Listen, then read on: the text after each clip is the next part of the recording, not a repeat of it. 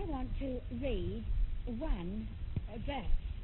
Now, the verse itself is quite long, uh, but um, I feel that this is the verse which God has given to me for you. It's a verse which challenges me every time I read it and makes me go back and wonder whether I had done all I should. Have I given him all he asked? And uh, uh, rededicate uh, all over again uh, from where I started. Uh, the verse is the tenth verse of the third chapter of the Old Testament book of Malachi. Now you'll find that this won't, will not be a sermon. Uh, it, uh, you've already been to your churches, I hope, and had your sermons. Uh, shall we just listen as if God is speaking to us? Now, as I read this verse, I would like to remind you that my Bible is Chinese, and so as it comes to you, it will come in a different wording because uh, I just turn it round from Chinese back into English. Chinese is very beautiful, you know. There's much, much more of it. And uh, so sometimes the verses are quite long, where in your English Bible they're quite short. The tenth verse of the third of Malachi. The great, over and above all one, Jehovah, who controlleth the host, leans, saying, If you will bring into my storehouse your completed tithe, that my family may be sustained, then you can prove me. And see if I will not open wide windows in heaven, pouring out blessings so many, you will never be able to use them all. The great, over, and above all. This in Chinese is a very beautiful expression which we use uh, to speak of our God. You just can't use the word God. A God to a Chinese is some idol sitting in a temple made of mud or wood or stone or sticking on your kitchen wall uh, uh on a piece of paper. Our God is over and above not only all other gods, but over and above all. Everything. He is the greatest, the most powerful, the most wonderful, the great, over and above all one. Here, when you preach or you talk about uh, your God too, you have to, according to Chinese custom, uh, give, as you would to anybody of, of any standing, his, his status, his name, his office. English is very bare, you know. and so here we have the great, over and above all one, Jehovah. And what does he do? He controlleth the host. And I conclude that the hosts are those things which man cannot control. Man has gone a great length in science, but he still has to get to the moon. And then he hasn't controlled it. The sun, the moon, the stars, the wind, the sea, he controls.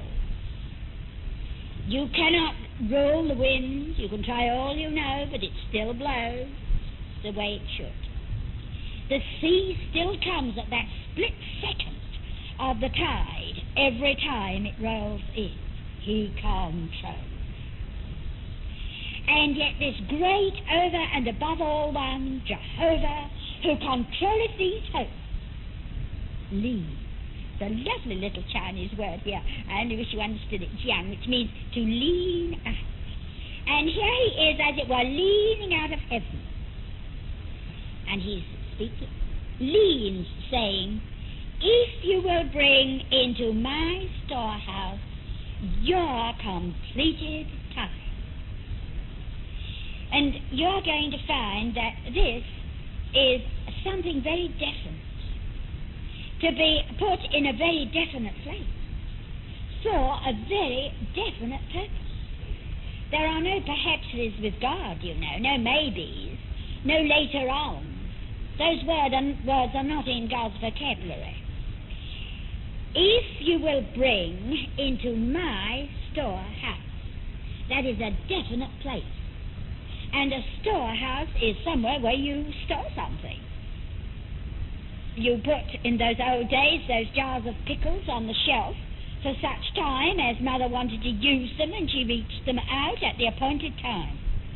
If you will bring, says God, into my storehouse your completed time, and you will find, as I have found, that your completed tithe as mine is this. This is Gladys L. The completed tithe myself. All I possess, all I have, my head, my heart, my feet, my hands, that that is me, my completed task. And when God asks us to do something, He doesn't ask for one hand or one foot or even one day. He asks for the complete you. If you will bring into my storehouse your completed tithe, that my family may be sustained. And if you will look in the dictionary where I found this uh, explanation, it says uh, this means to uphold and to keep. As a nurse, a dying patient, as a mother, her baby. So it isn't money, is it? A dying patient has no need of your pound note. A tiny baby has no need of your half crown. A dying patient needs the upholding care of the nurse. A baby needs the comfort of the mother's arms. If you will bring into my storehouse your completed tithe, that my family may be sustained, then you can prove me. And you see what I'll do? I will open windows in heaven and I will pour out blessings. And there'll be so many blessings you'll never be able to use them all out. And the words here to describe this uh, is an expression which in Chinese says Wu Chu Ke Yung, which literally means the incoming tide of the sea, the ever flowing of a fountain. Now, it doesn't matter what you do down at the seaside, uh, the tide always comes. The water comes. You can put pipes and draw it off. You can take buckets and bucket it out. You can build, breakwaters, but the water is still coming, and there's still as much. This is what God promises in blessings to you and me when we have put in a completed task. And so, friend, you and I have got to come down to realize that why we have not got a blessing either in our own life, in our family, in our community, or in our nation is simply because we have not fulfilled the condition that God made. Now you can say, well, that's all right, Miss Aylward, but remember this is law. Yes, it is law. Jesus said, I came not to do away with the law, but to finish it. And if you go back to the dictionary, you will find that to finish something is to add to it. The definition in the dictionary says to finish a cake, you ice it. To finish a hat, you trim it. To finish a garment, you put on the buttons. So, if you will bring into my storehouse your completed tithe, that my family may be fed and sustained and upheld and kept, I will open the windows of heaven for you. It won't cost you anything. I'm doing the blessings. I'm opening the windows of heaven. And you're going to say, well, I, I, I, I just don't know how to do that because I can't give out this or I can't do that. God isn't asking you to fulfill a law. He is asking you to find the love of Jesus Christ and pass it on to someone else. Tonight, in this testimony, I pray that you will realize that it is said for one purpose only that it may help you in some way. It will comfort where you need it. It will challenge where you need it. It will urge where it is very needed. But most of all, we shall be willing to go away and give to God what we maybe have never given to Him before our completed self. We have most of us given just one part of ourselves, one piece of ourselves, or just a little bit of our time. Friend, God does not want your bits and pieces. God is not hard up. The silver and the gold is mine, the cattle on the thousand hills. He produced them. He made them. He created them. He's not hard. And if so, if you think uh, that God is waiting for you to put your sixpence in, dear friend, He isn't. If you will bring yourself, I will open the windows of heaven. And may God speak to us, pour out a blessing on us, uh, so that we can go out and bless someone else. I went to China exactly 36 years ago. I went uh, as a girl in my 20s, and I really and truly believed that God told me to go. I was saved, not in my home, I'm terribly sorry to have to say, but after I'd left my home and gone up to work in London, and uh, I was pulled into a church one night by a group of young people who were standing outside that church door who had been saved uh, during the previous weeks in some revival, and they were so happy they thought they'd got everything in Jesus Christ that they were determined everybody else was going to find him too. And I that night sat in that church, and for the first time in my life realized that Jesus Christ, Son of the living God, had died for Gladys Evans. It shook me, it moved me, and it was going to alter my whole life. I went out, not realizing, of course, what had happened inside me, to rush home to the little place where I was living and throw myself on the bed. And I said, God, if you're real, oh, please prove yourself to me. And if you prove yourself to me tonight, I promise I will do anything you ask. I had no idea what he was going to ask. But all I can say is this if I was to be put back tonight, to that very moment, I would do the same all over again. In that it has been just wonderful. We have a very wonderful God and a very marvelous Saviour. That next year, I floated around, and before I had joined a church, really knew how to read the Bible or understand very much of prayer in any what I call concrete way, he called me for China. Why he called me, I don't know. I only know he did. I was reading one day a periodical, and in it was an article on China that somebody had written because they had come into the news just a few uh, weeks or days previous, the fact that the first aeroplane had flown over China.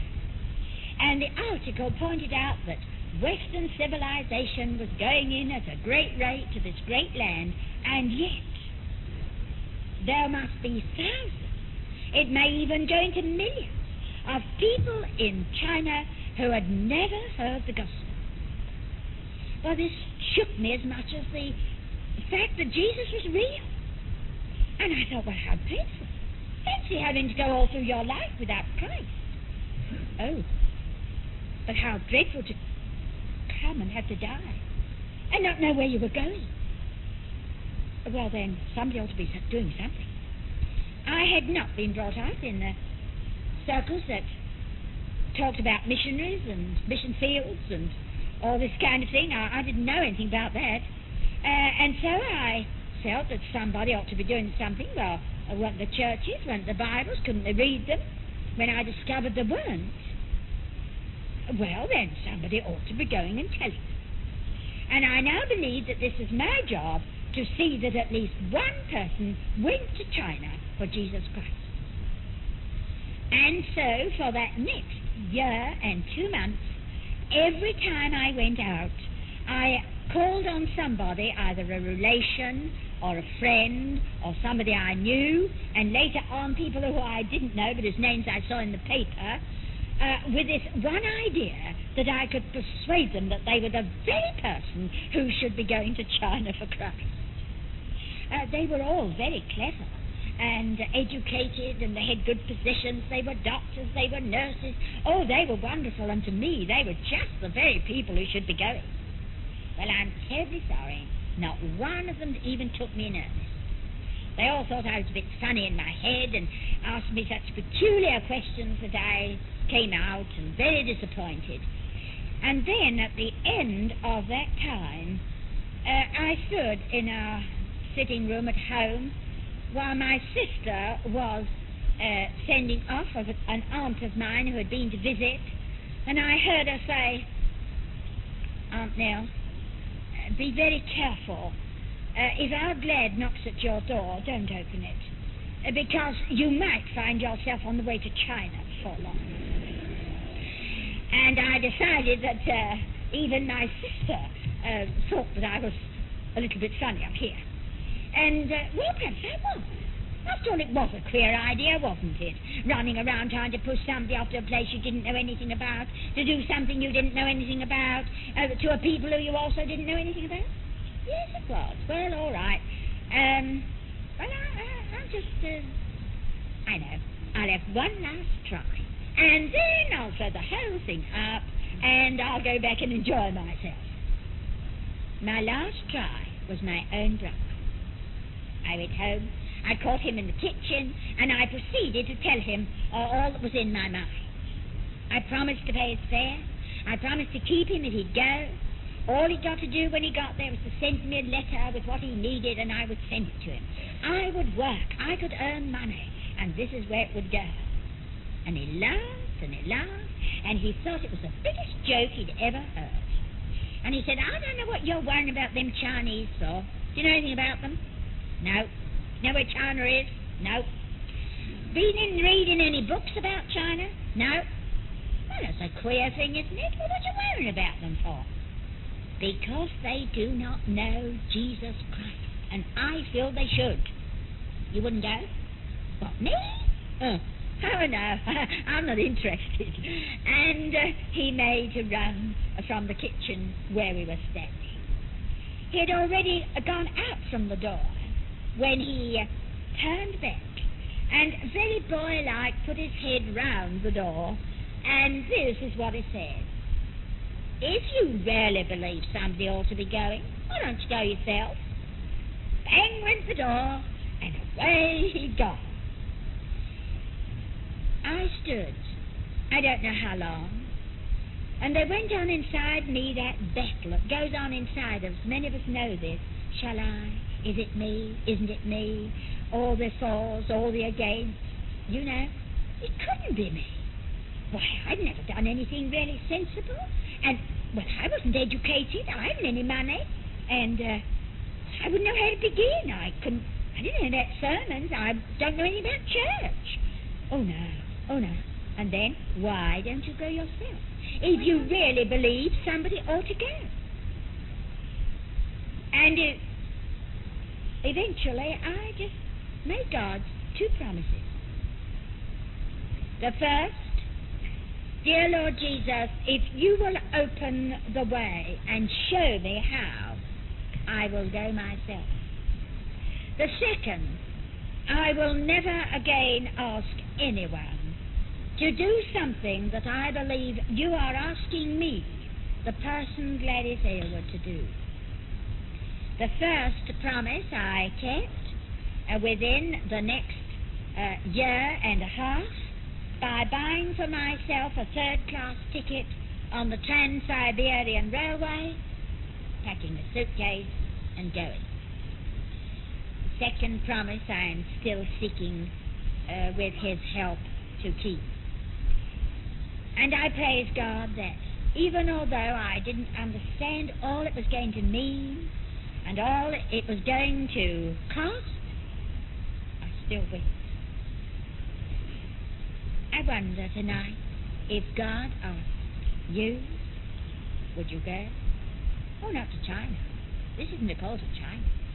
This is a call to give to God a completed. Only just a few years ago, I realized uh, that to pay my own fare was something that uh, was rather wonderful. I didn't think it was wonderful in those days. To me, it was just the ordinary conclusion. I went to work and I earned the money and I could spend the money how I liked, and so I paid my fare to China. So I come home to a very lazy England. Young man, young woman, are you a leaner? Your Great Britain is full of leaners. You know those people that lean on somebody? Well, you take care because the leaning post is going to fall one day. Do you want to do something? Go home and ask your father for the money. Hope he doesn't give it you. Stand on your own two feet. You're a man and you're a woman, and you are answerable to God, not to a man. Not even although that man be somebody you love like your son, or somebody you love like your mother. I never asked my parents. I told them I was gay. It was my money, and it was my life. And I believed I was doing what God wanted me to do. And I praised Him that although they did not understand all that it was going to mean, they accepted and let me go. I went across Europe, uh, Poland, Russia, across Japan, and into the north of China. And here I joined an old lady, Jeannie Lawson. Jeannie Lawson was Scotch. She was 74. Uh, she had spent most of her life in China, and now I had come along. I am positively sure that if we had met somewhere outside with the idea of joining up and working and living together, we would have parted the next minute. but God is a great God, you know, and He didn't allow that. He'd evidently intended we were to be together, and so we did not meet until we were right in the middle of China, and neither of us could run away. Jeannie Lawson had been born in a tiny little fishing village in the north of Scotland. She had never been to a big city. She had never been to England. I had been born and brought up in London and had never been more than a few miles from my own home. She was 74, I was 25. We knew nothing that the other one knew. We'd done nothing that the other one had done. We couldn't. Age and youth, north and south, how could we? And yet God had put us together. I did not learn to love Jeannie Lawson as I've loved lots of other people in my life. But I have what I call a little compartment in there of what I call a, a proud love. 74, still going for Jesus Christ. I come home to find most 74ers with their feet on sofas, grumbling about all the good old days that aren't here anymore, that if they thought very how they never were, all their operations, all their bad headaches, all the things that haven't been right. 74ers? I've met them, I know. If you will bring into my storehouse your completed tithe, God gives strength, courage, and everything that's necessary.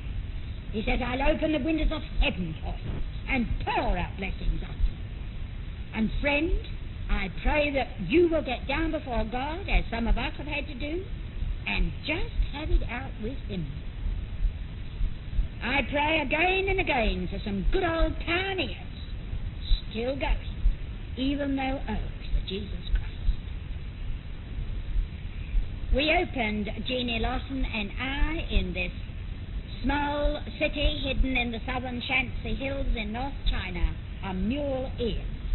Now, this was not because we loved mules, because we neither of us knew anything about mules anyway, or because we went, wanted to go to business or make money or get important. Oh, no. but because sitting on the side of that mountain one day, watching those men going over those mountain trails with their animal trains, Jeannie looked up and she said, You know, darling, wouldn't it be wonderful if those men got Jesus? They'd take him and his love and salvation to places you and I would never go, be able to go to. Let's go home and ask God what we do about it. And home we went. And down on our knees we went on this mud floor. And for the first time, I heard somebody cry. Oh, I'd been to prayer meeting. I'd been to church. But I had never heard anybody, what I call that, at the gates of heaven, for the souls of men in the way Jeannie now batters for the souls of the men of Yantransea. I, I'm afraid, was a little concerned, and I knelt rather tremblingly behind her. But I was to praise God that although Jeannie never taught me how to eat Chinese food with chopsticks, or anything about Chinese customs, or even gave me any hints on how to learn the Chinese language, I learnt how to pray and win the souls of men for my Lord. That's why she's got that little special compartment down there in my heart.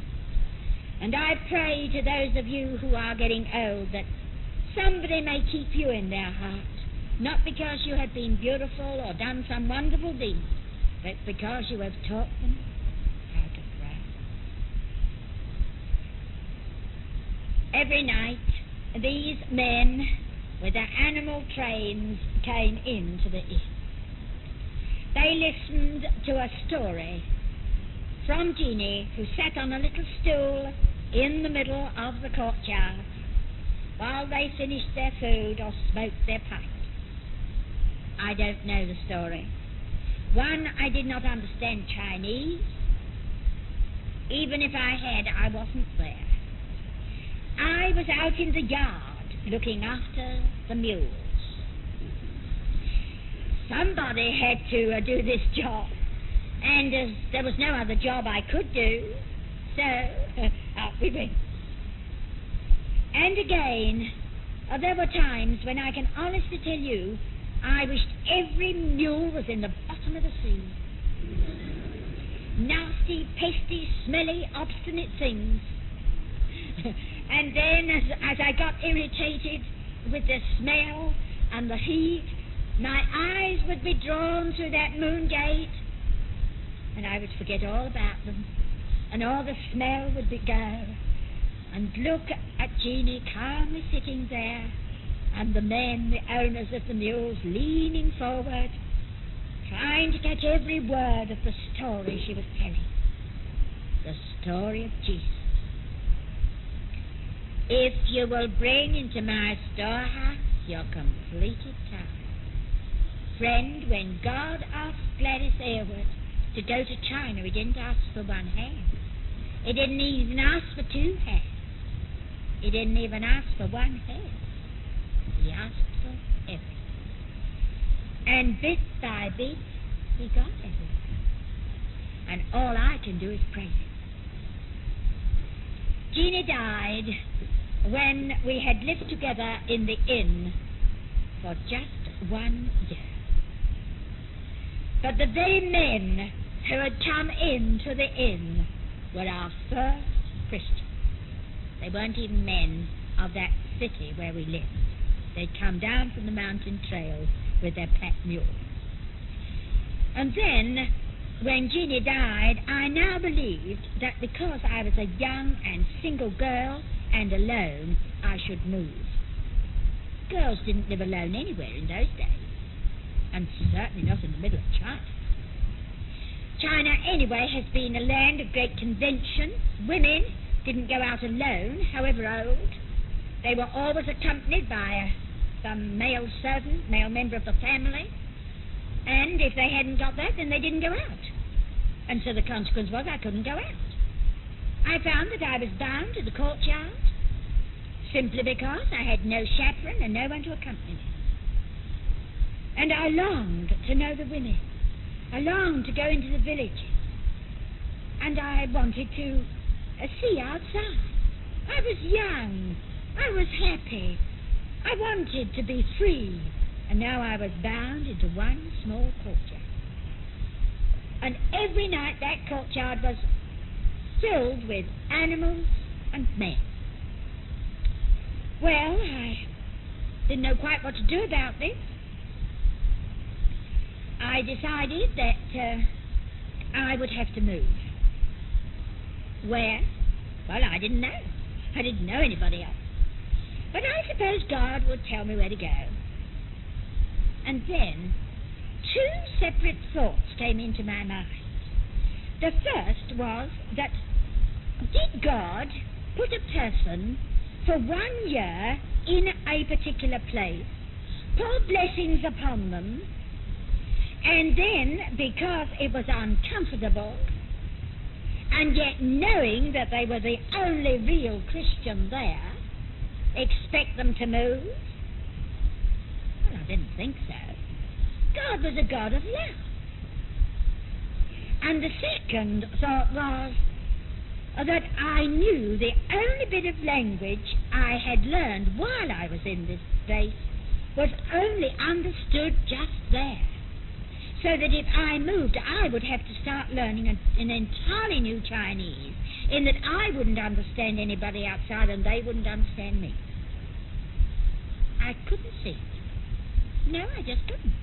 God doesn't do things like that. God is a God of common sense as well as love. And he knew I was the only Christian. So I did something that I wouldn't advise you to do unless you feel very definitely led. I decided that every day when I read my portion, if I came across in that particular portion the word go, I'd get up and go. If I didn't find the word go, then I just wouldn't move. But I read day after day after day after day, but I didn't find the word go. So I stayed. Rather puzzled, little concerned. I wonder, why is God keeping me right here? I'm lonely all day long. All I could do was study the Chinese in a very sort of odd way, in that I'd no books and nobody to teach me, only the old cook. Um, and then at night time get mixed up with the muleteers and the men. And then the door opens. I discovered that because I had been born outside in a land that was Christian, I was the only woman with unbound feet. All our women had tiny little feet, just the size of my middle finger. When the little girl is from two to four years old, and she could properly balance on those baby feet and walk those baby steps, her feet were bound up.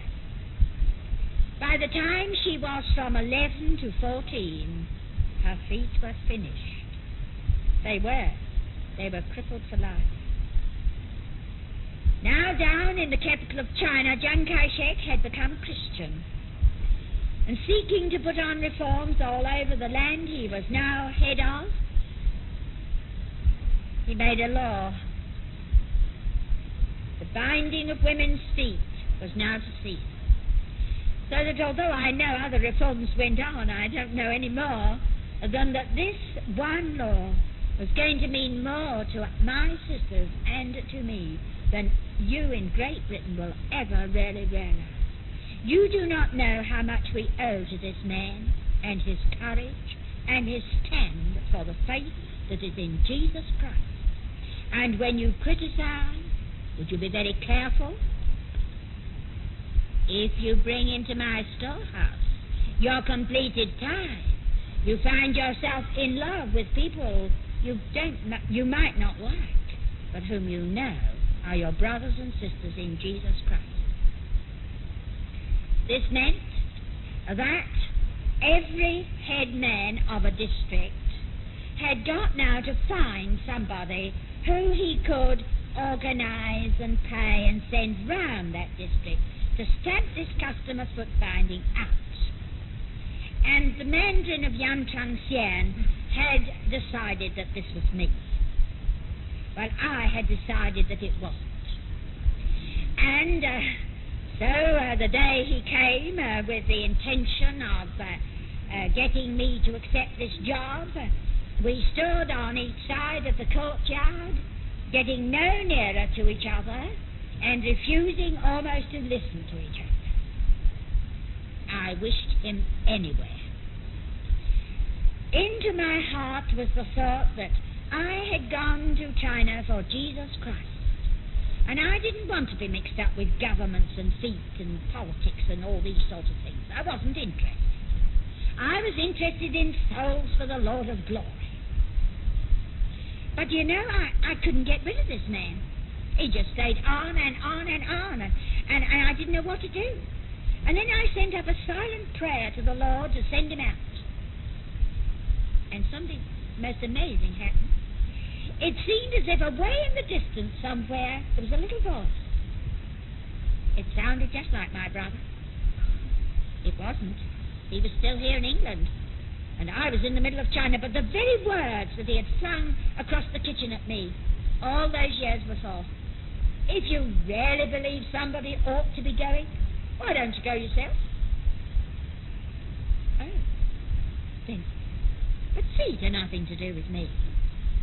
Do you really believe they should bind their feet? Well, that? Then why don't you do something about it? Oh. And I suddenly went and accepted the job. Something I had never dreamed or thought of, or would have thought of in a million years. I became an employee of the Chinese national government, the official of office. I didn't get the job because I spoke good Chinese, which I didn't, or because I knew how to climb mountains, which again I didn't, or that I knew anything about the people of those mountains, which of course I didn't, simply because of the size of my feet. You see, friend, that's what you have to put your, all of yourself in. God at that moment didn't need my hands, but He needed my feet. And He got them. I cannot tell you that the job was wonderful, that the pay was glorious. It wasn't.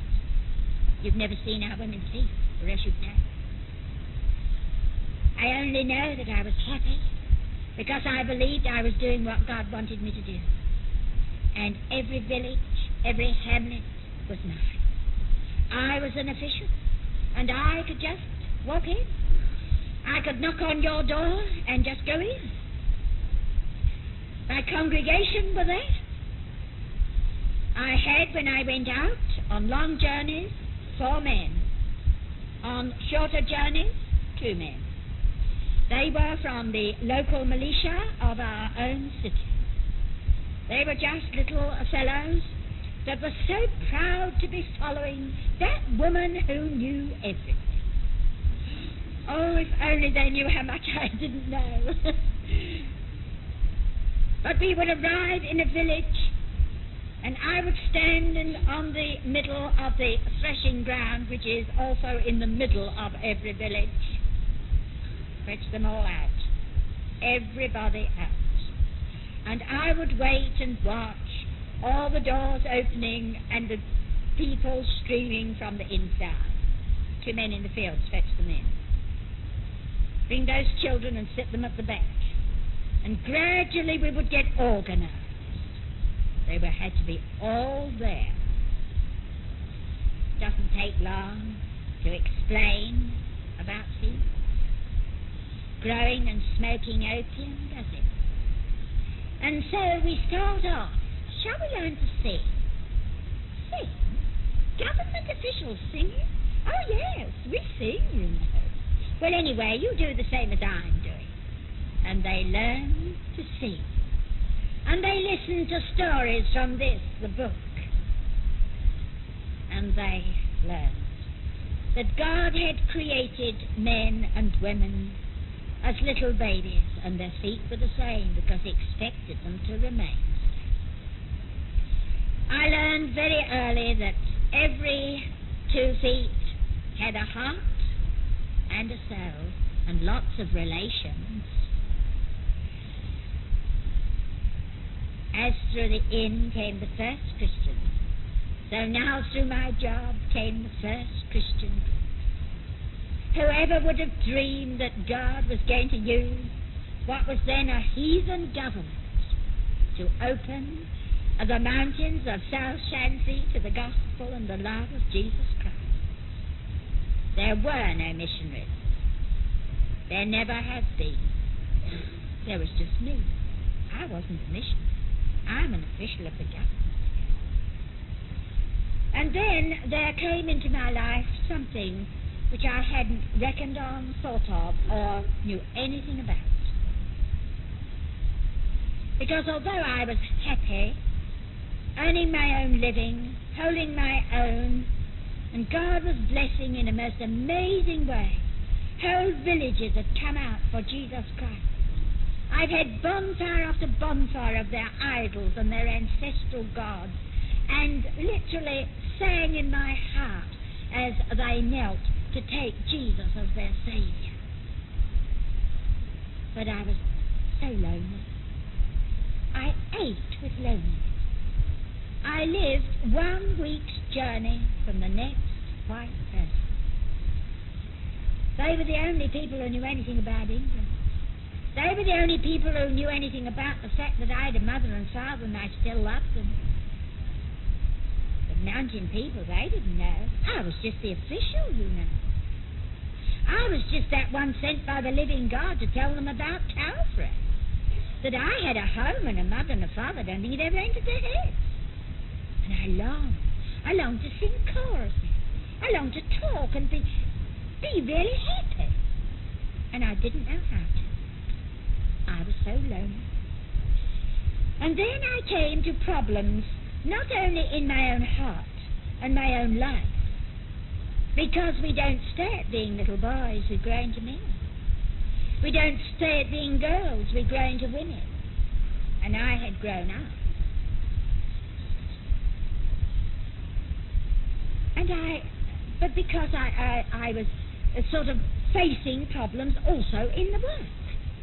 There should have been a man. I couldn't go out alone without a, these two men who were my bodyguards, or the four men who were my bodyguards. I would never have been allowed more than those few steps from my front door. I couldn't talk to men on my own. I'd got to go and grab some old woman or something to stand by me. And you couldn't always find anybody who was willing or had time enough. And so I puzzled. Well, I came to the final conclusion that the solution to all the problems in the work, in my heart, and in my life, and in the need of the city, the whole thing would be solved if I had a husband. And it would have been. I didn't know how to settle this, and so I took the matter to God. And I prayed, Lord Jesus, you saved me, called me, used amazing ways to pull me out and put me down here, somewhere. Over this great wide earth, there is a young man. I don't know him. I don't want to know him. I only know that if you have chosen him, he is the very person who will fit into this work and into me. Would you pull him out? Would you do for him what you did for me? And here we will meet. We'll have the first Christian home by loving you and loving each other, and we'll have the first white baby these people will ever see. I really believe, because God answers prayer, that one day I would see coming on a mule train or on a camel train a young man he wouldn't probably have ever heard of me. But that wouldn't matter. We'd meet, and wouldn't it be wonderful? Oh, the joy of having somebody to climb the mountains with, somebody to discuss things with, somebody to sing with and to pray with. But he didn't come. Do you think he should have come? Maybe you've never thought. Then tonight I throw the challenge, Corica. Do you believe that it was God's will to leave one woman all alone? Right in the middle of what to you appears to be nowhere? Do you? Did you do anything about it? You're doing anything about it now because there are, people in the same position right today. Are you bothered? Then you should be. And I challenge you, men and women, to seek God's Holy Spirit and ask Him to teach you how to pray. Please turn your cassette over at this point. They're going to fail as I nearly did, unless you do. I waited and I waited and then decided that perhaps I was wrong. Maybe God didn't want me to have a husband. Well, if He didn't want me to, then that was that. But He wouldn't leave me alone. He was a God of love. And He knew that I longed for fellowship and companionship. I'd pray for fellow worker. And so into the next year, I did. And I waited and I prayed in the same way for that fine girl who, of course, as you know, never came. I wonder if she should have come. Young man, young woman, in the name of Jesus Christ, I challenge you, everyone. What are you doing for Jesus Christ? What are you doing for Jesus Christ? Not what are you doing for your career, or yourself, or even your mother and father, but for Jesus Christ. If you will bring into my storehouse your completed tithe, says God, then you can prove me, and you see what I will do. But you haven't got your completed tithe in, so you haven't got any blessing. I do believe somebody should have come into that part of sin. Because you see, it was I who watched the people who I couldn't get round to die without Jesus Christ.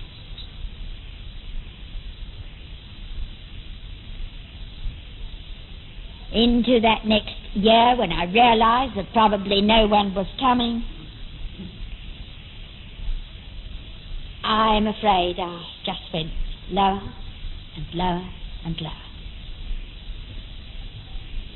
And tonight, friend, may I remind you that if you have a missionary, or if you know of that native worker, or if you don't, then find one, you should be praying every day. They are in the forefront of the battle, and they need upholding and caring. If you will bring into my storehouse your completed tithe for what purpose? that my family may be upheld and kept. They're not asking for your money. They're asking for your upholding care and your love. And so one day there walked up the city of Yangcheng a grim, hard-hearted woman. Is this Gladys Aylward? Yes. She's not preaching about a God of love because there isn't one. Love? You talk to me about love? Hmm. That's the God who picks you up and pulls you out and puts you down in the middle of China and proceeds to forget all about you. He doesn't care whether you're so lonely that you ache or what happens to you or anything. He only, well, that's all it is to it. And, uh, well, here we are. Lord, if you want a grumbly, crotchety old maid, well, uh, here she is. I'll serve you, but you wait and see what you get. My heart was filled with my own self pity, my own self righteousness, my own pride, my own ideas, myself. Friend, are you there? Are you there? I meet them every day in the London tube, on the buses, in the trains the miserablest lot you could ever meet. They don't care about anybody but me and mine and my, us and ours. Got the worst headache in the world, haven't you? Well, I'm telling you, you haven't. God does not demand. God does not push. God does not pull. He says, if you will bring. And when that tithe goes in, it is in God's hands, and He will do with you as He so desires, in such a wonderful and loving way that you will find you are usable wherever He puts you. I walked up the city street, and sitting on the side of the road was an ordinary mountain woman. Leaning against her knee was a very dirty, miserable looking little child. I discovered she was there to sell it.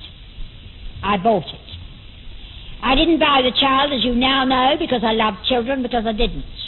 Or because I pitied it, because I didn't. Or because I wanted it, because I didn't. I wanted my own baby. And my heart at that moment was filled with my own self pity and my own ideas. I bought it because I truly believe that Jesus Christ asked me to.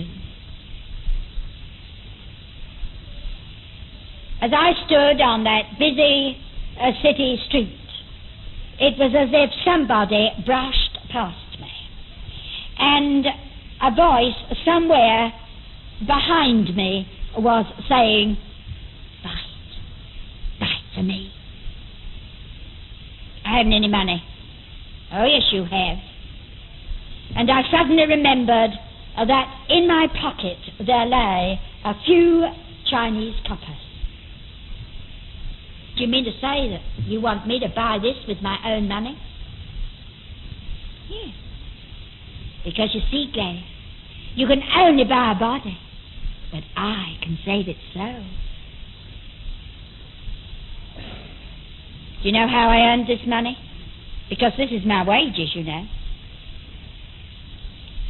See that mountain? I climbed up that mountain, almost on my hands and knees, because it is too steep for an animal to climb up. When I got to the top of that mountain, I called those village people together and I shouted myself hoarse. That's my job. And I came down here to receive my wages. Yes, says the voice. I know. I know exactly how you feel. You see, Gladys, one day I too climbed a mountain. And I too perspired all over climbing. But when I got to the top of the mountain, I didn't shout. In fact, I never even opened my mouth. I allowed those men to do exactly what they liked with me. And they nailed me to a cross. Do you know what for? Because, Gladys, I hadn't any money. In I hadn't anything else to give. So I gave myself my warm life's blood. I was 33. And I woke. I was 33. Friend, have you ever been to Calvary? Oh, not a place.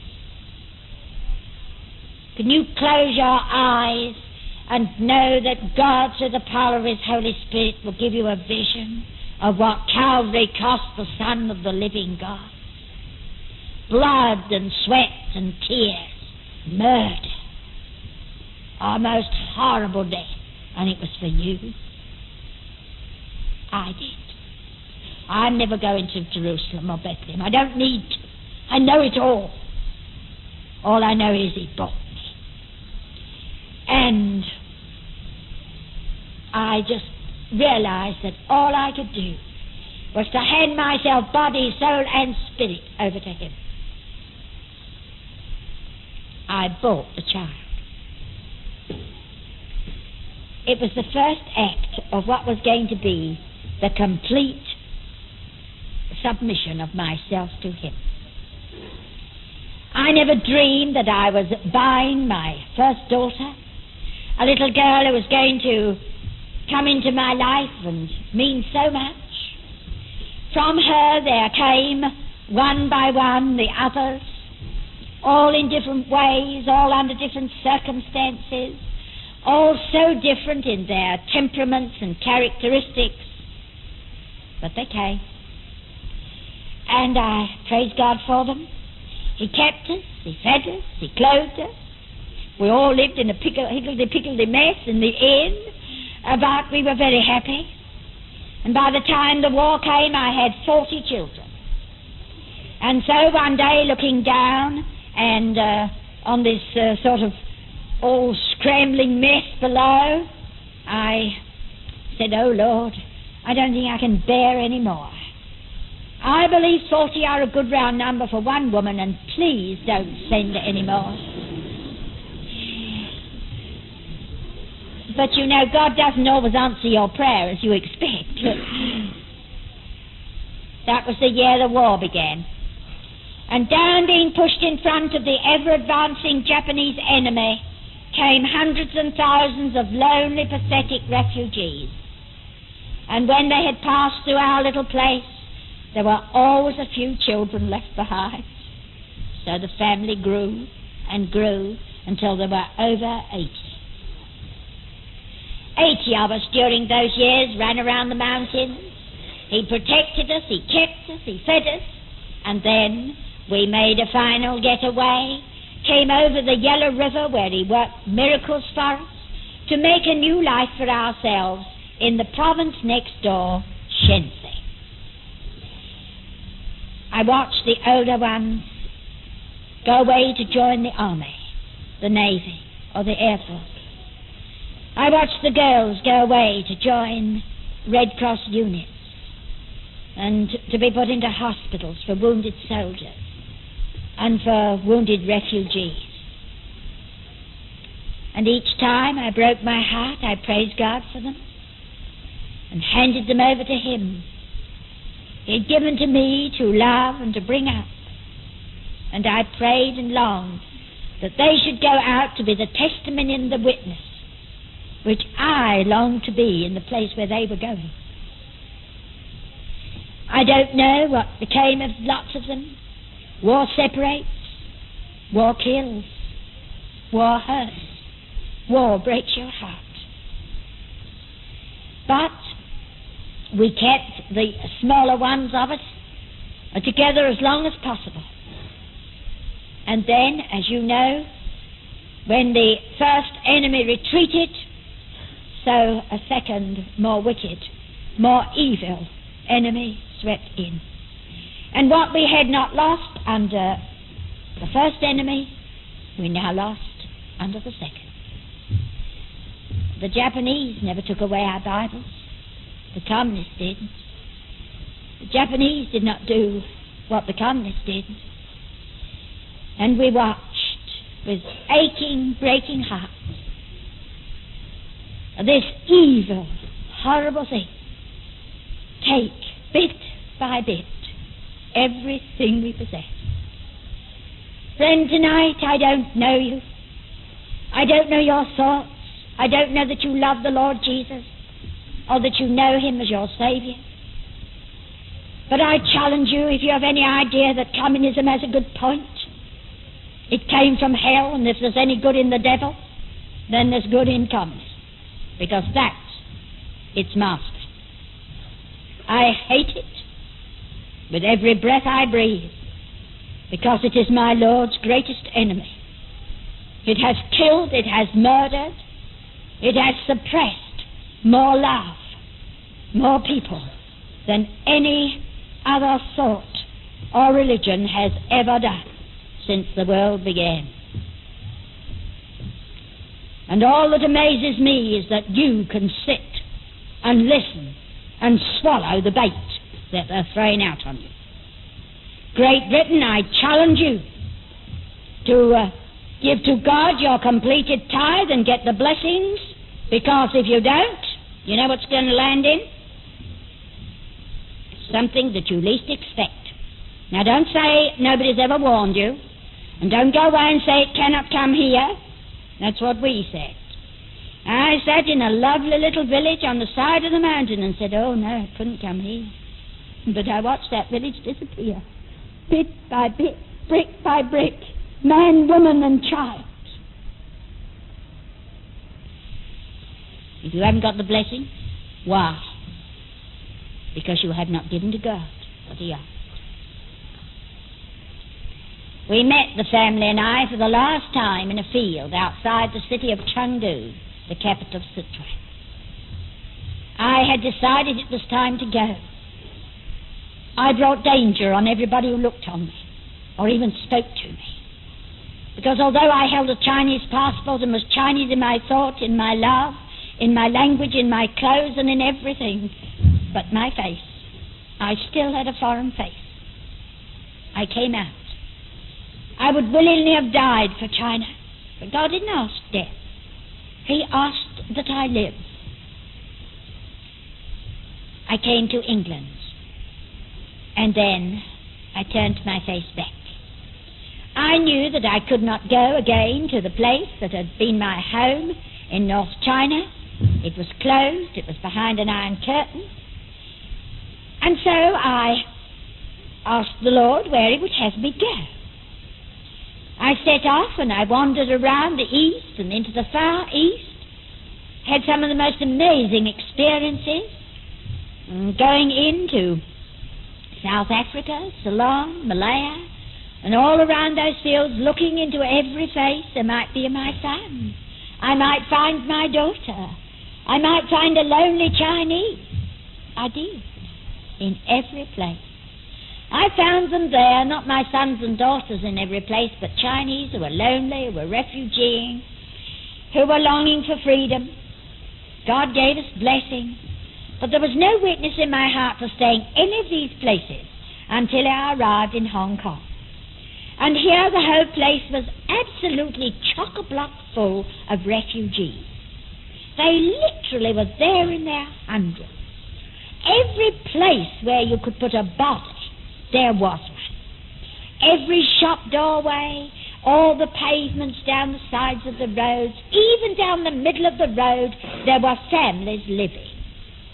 And I, who knew what it felt like to be a refugee, felt this is what God has sent me for. I will work among refugees. And so I took a little room and I uh, sort of set my little house in it, as it were, and I prayed and expected that God would show me what to do. Well, He did, because He does. I didn't know in those early days how to begin. I wandered among up and down the roads, sitting beside those heartbreaking families, nursing some of their dirty babies, I, I wasn't really doing anything. I didn't know how to do it. And then a miracle happened. I met one day in the street one of my own boys. I thought he was dead. He thought I was dead. And now, right there, in the middle of all this great crowds of people, we met. And we joined up. This has been a most wonderful partnership, my son Michael and I. I praise God for him, for all he has done, all he means to me, and all I know he means to God.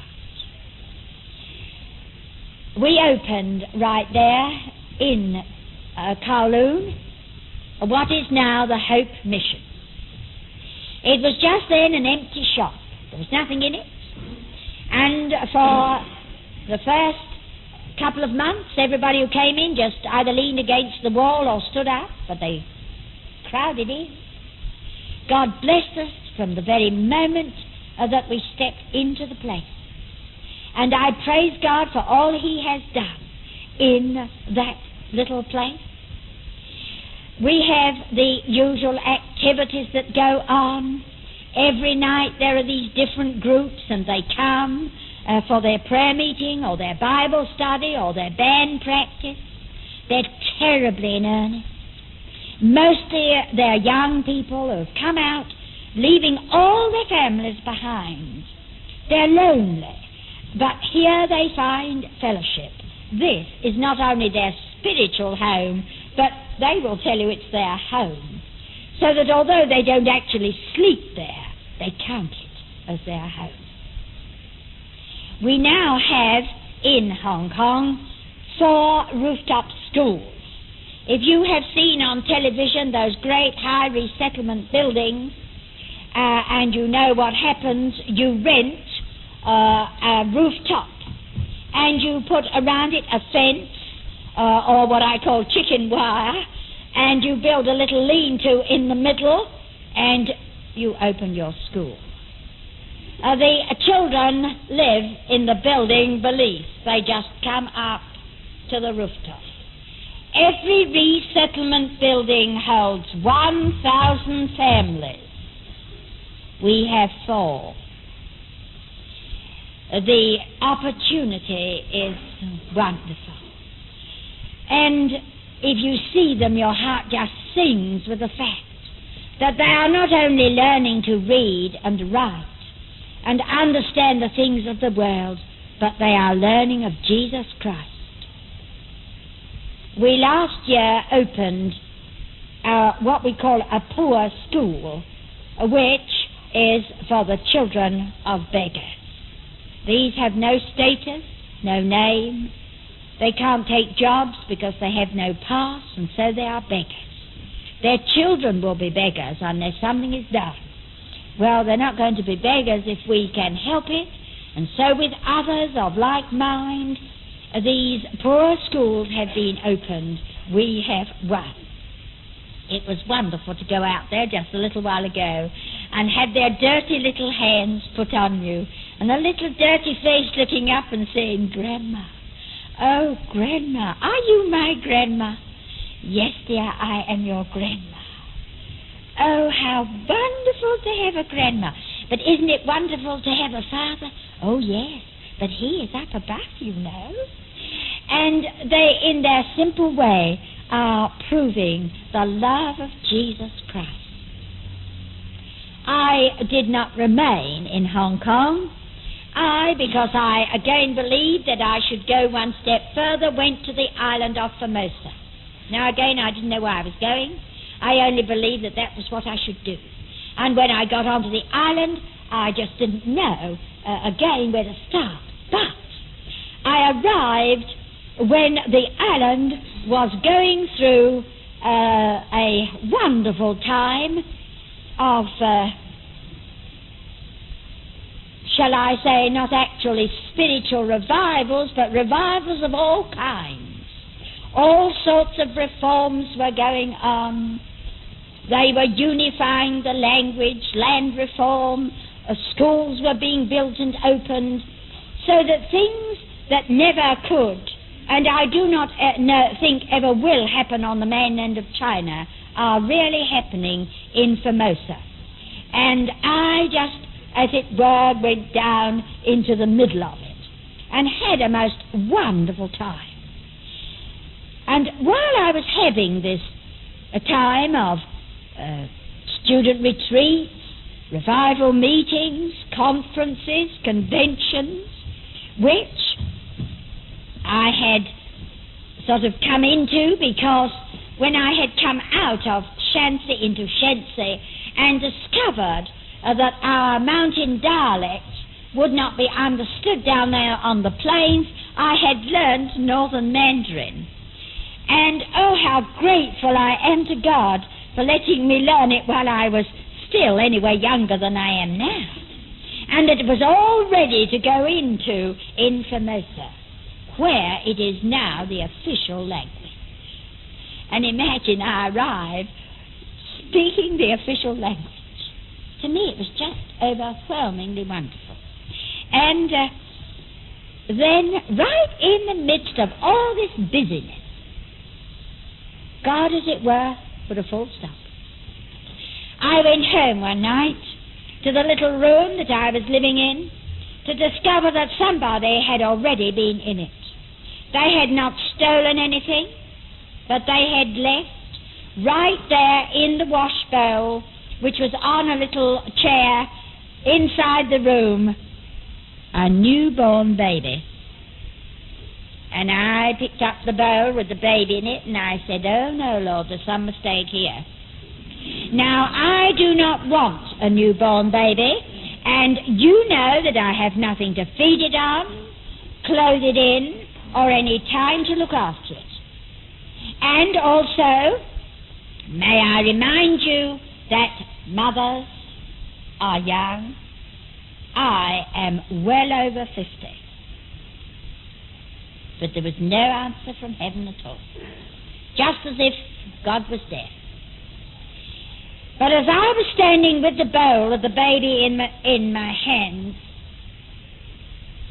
it was just as if I could see myself all those years ago standing in the kitchen of my own home.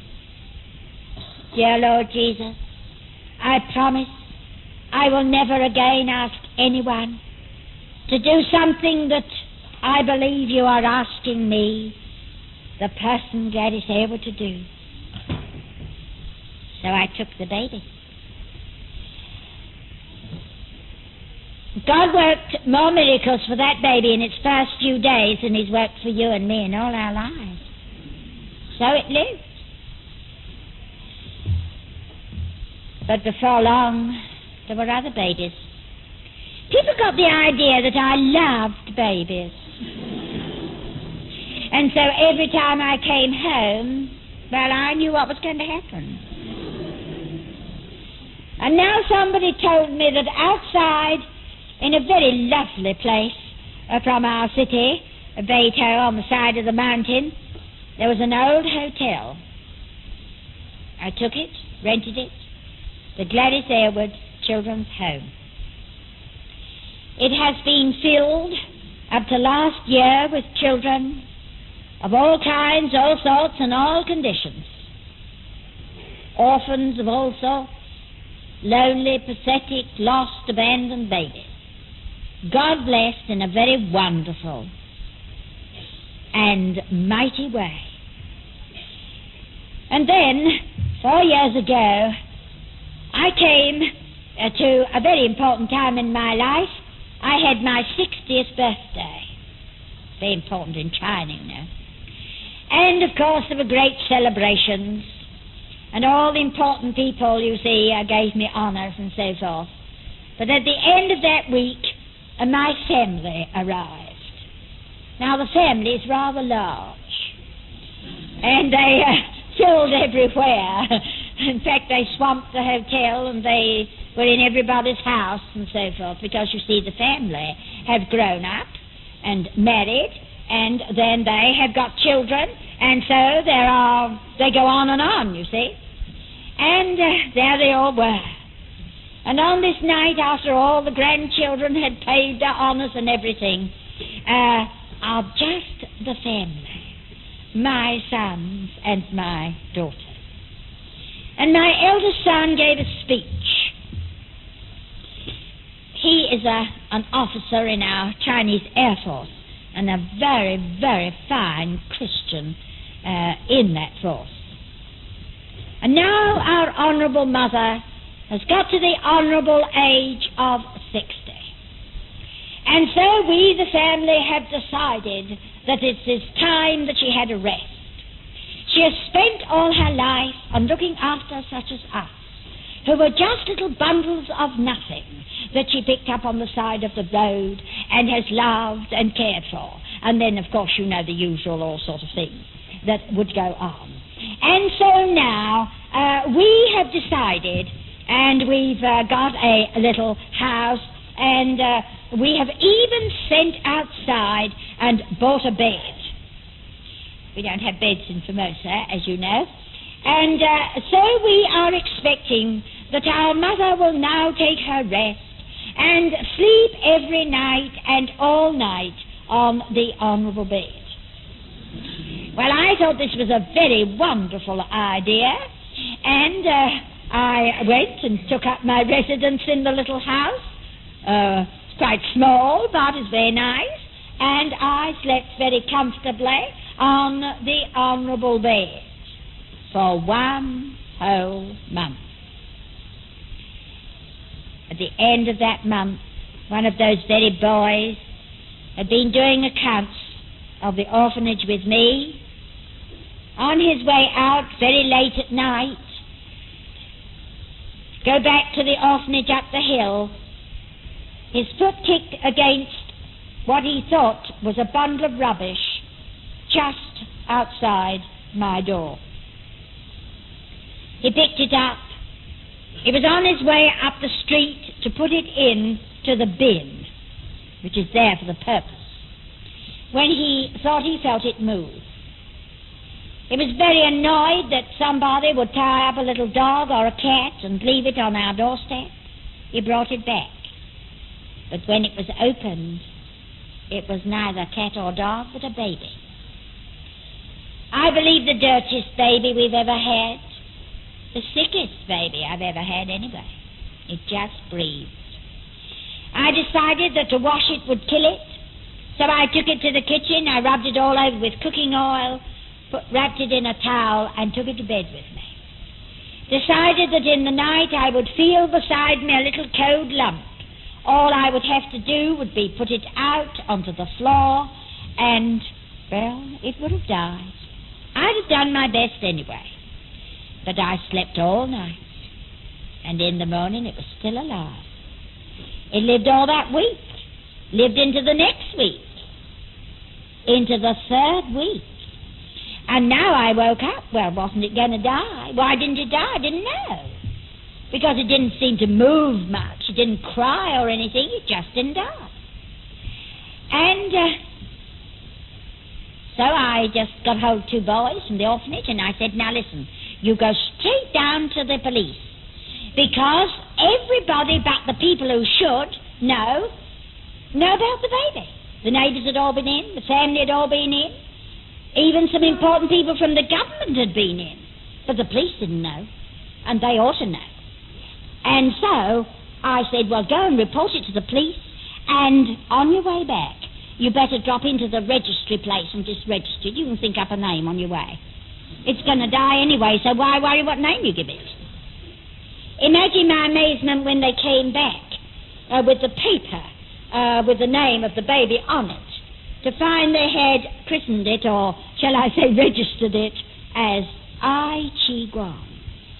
Now, Ai Chi Guang literally means the first of a new Aylward family.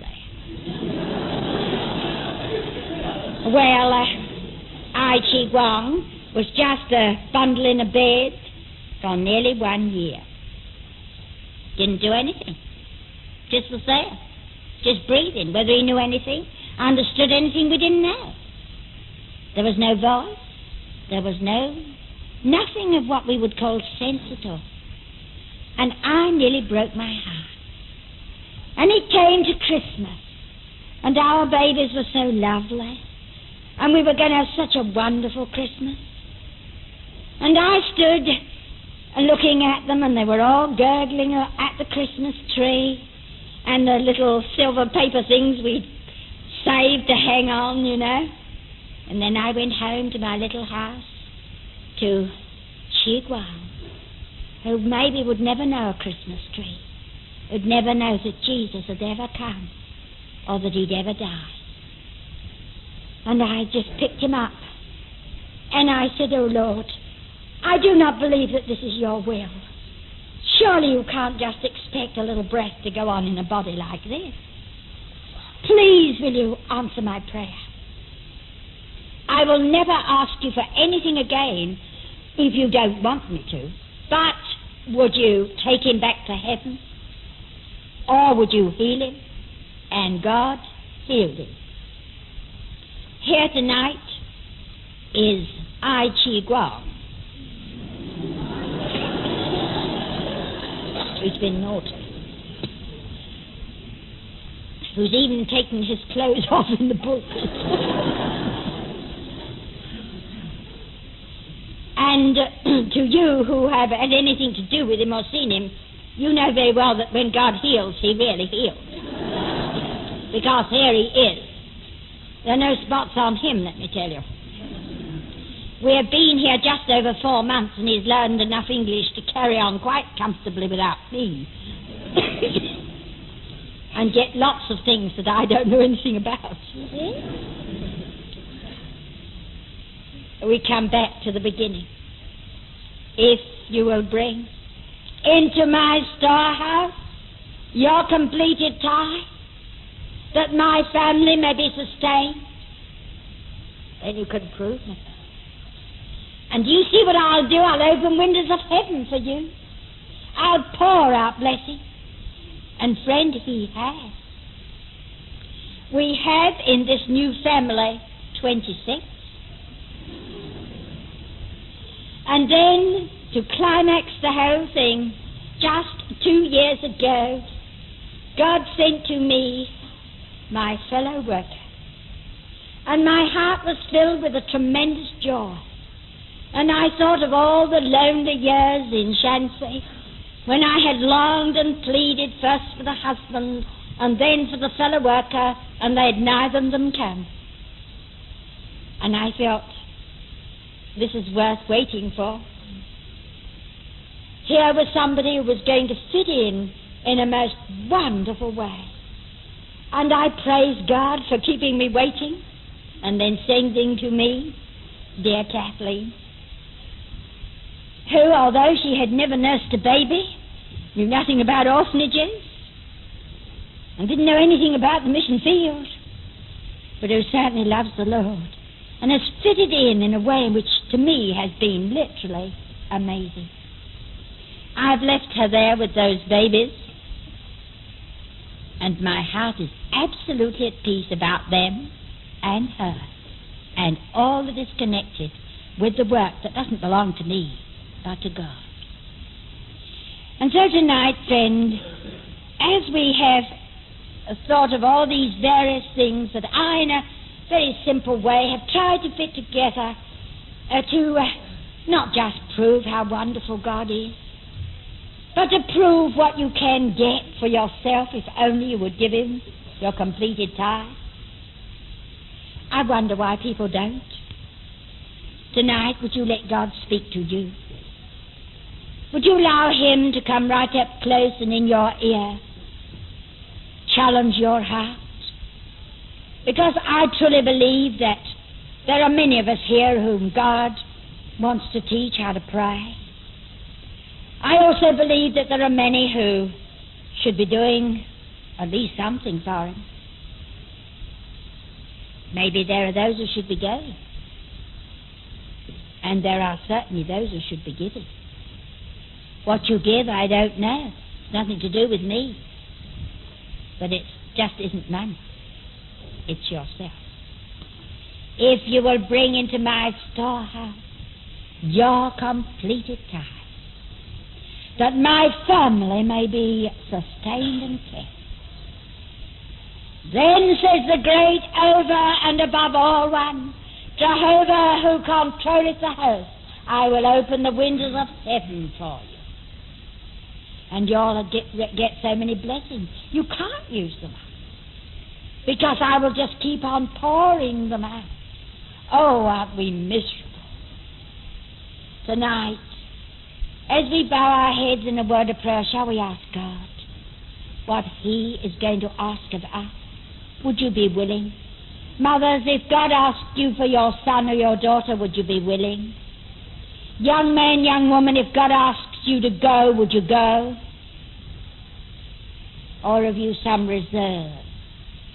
Have your particular place where you can't? You have to go where He puts you. That jar of pickles in your pantry is put where Mother's hand wants it to be put. And in the same way, you in God's storehouse are in the hand of God to be put down in the place that He knows and only He knows you are going to be useful in. God did not send me to Africa. He knew I wouldn't be any good in Africa. He didn't send me into the slums of London. He knew I wouldn't be any good. He sent me into the middle of China because he knew I'd fit in there. And I believe that in that this way he does so with each one of us. If we are not in the way of His blessings, then would you like to go home and see why and how you can get back and get those blessings? Friend, you live in the miserablest place on earth, Great Britain. You're the biggest lot of grumblers there is. And you've got nothing to grumble about. May God challenge you. Do you realize how many hungry people there are in India tonight? Have you ever been hungry? Do you realize how many people still live in refugee camps? Have you ever lived in a refugee camp? Do you know how many people live under the iron hand of communism? Have you ever lived under the iron hand of communism? Have you ever lived through an earthquake like Turkey is right now? Do you know anything about a typhoon? Do you know anything about an enemy soldier standing in front of you and you're a woman? Do you? Of course you don't. Do you think you know anything? No. You don't know sorrow. You don't know suffering. May God break your hearts, and through those breaking hearts pour His love. Friend, tonight there is one way to get into Russia. Shall I tell it you? Prayer. God sent Holy Spirit prayer. There is one way to save a child in China tonight. On your knees with believing Holy Spirit prayer. May God teach it you. There is going to come a day, friend, when you stand before God's judgment throne and He's going to say, What have you got? Must I go an empty handed? thus to meet my Saviour's home. You got anything? He doesn't want your hat, or your pie, or your car, or your land. He wants you and the souls which you should be catching for him. If you were free, can you hear the sob in God's voice? Leaning out of that wonderful, glorious heaven Oh, if only they would give to me something to you. That my family that is dying without me might know of my life. God has given to you the privilege of living in freedom, of being able to read this book when and where and how you like, of praying anywhere, how and when you like. He hasn't given this privilege to millions. No man in Russia tonight or China tonight can pray where and how he likes. He lives under the hand of the devil. As we pray, would you let God deal with you as He's had to deal with me? Friend, I have not done what I wanted to. I have not eaten what I wanted or worn what I would have chosen. I have not lived in a house that I would have ever looked at twice. I longed, as I've told you, for a husband and baby, and security and love, and he didn't give it. He left me alone for 17 years with one book, a Chinese Bible. That's how I know it, and no other. I don't know anything about your latest novels, pictures, theatres. I live in a rather out of dated world. And I suppose you say, well, it's awful miserable, isn't it? Friend, I've been one of the happiest women that have ever stepped this earth. I've had a great family of someone else's children who I've loved with a great love because Jesus Christ loved me and who I am now receiving love back from. I have a wonderful family. And they are now going into the places that I will never go to. They are doing things that I can never do. Because that's what God promised. The heavens opening and the blessings tumbling out. Shall we pray? Dear Father, accept what we are now going to give to Thee. Something that is precious, something that we've kept, but we are now going to hand over our pride, our jealousy, our self centeredness, our prayerlessness, our silly little empty nothing, all the things we've got ourselves tied up in. Oh Lord, give us freedom. Freedom in Thee that you might be able to pick us up and put us down and use us when and where and how you like, that someone might know how much you love them. We pray right now, not only for ourselves, but for those whom we should be upholding and keeping, those lonely missionaries, sick, frazzled, tired of the heat or the cold, surrounded by heathenism, superstition, cruelty, and sin. Oh God, be very near to. We ask thee that you would teach us how to pray for the men in Russia, the children in China, people behind iron curtains, behind walls. Oh God, give us visions. Make us to dream dreams that we may know something of Calvary, what it cost, and a lost soul. That we may learn not only how to pray, but how to do, how to be, how to go, and how to give.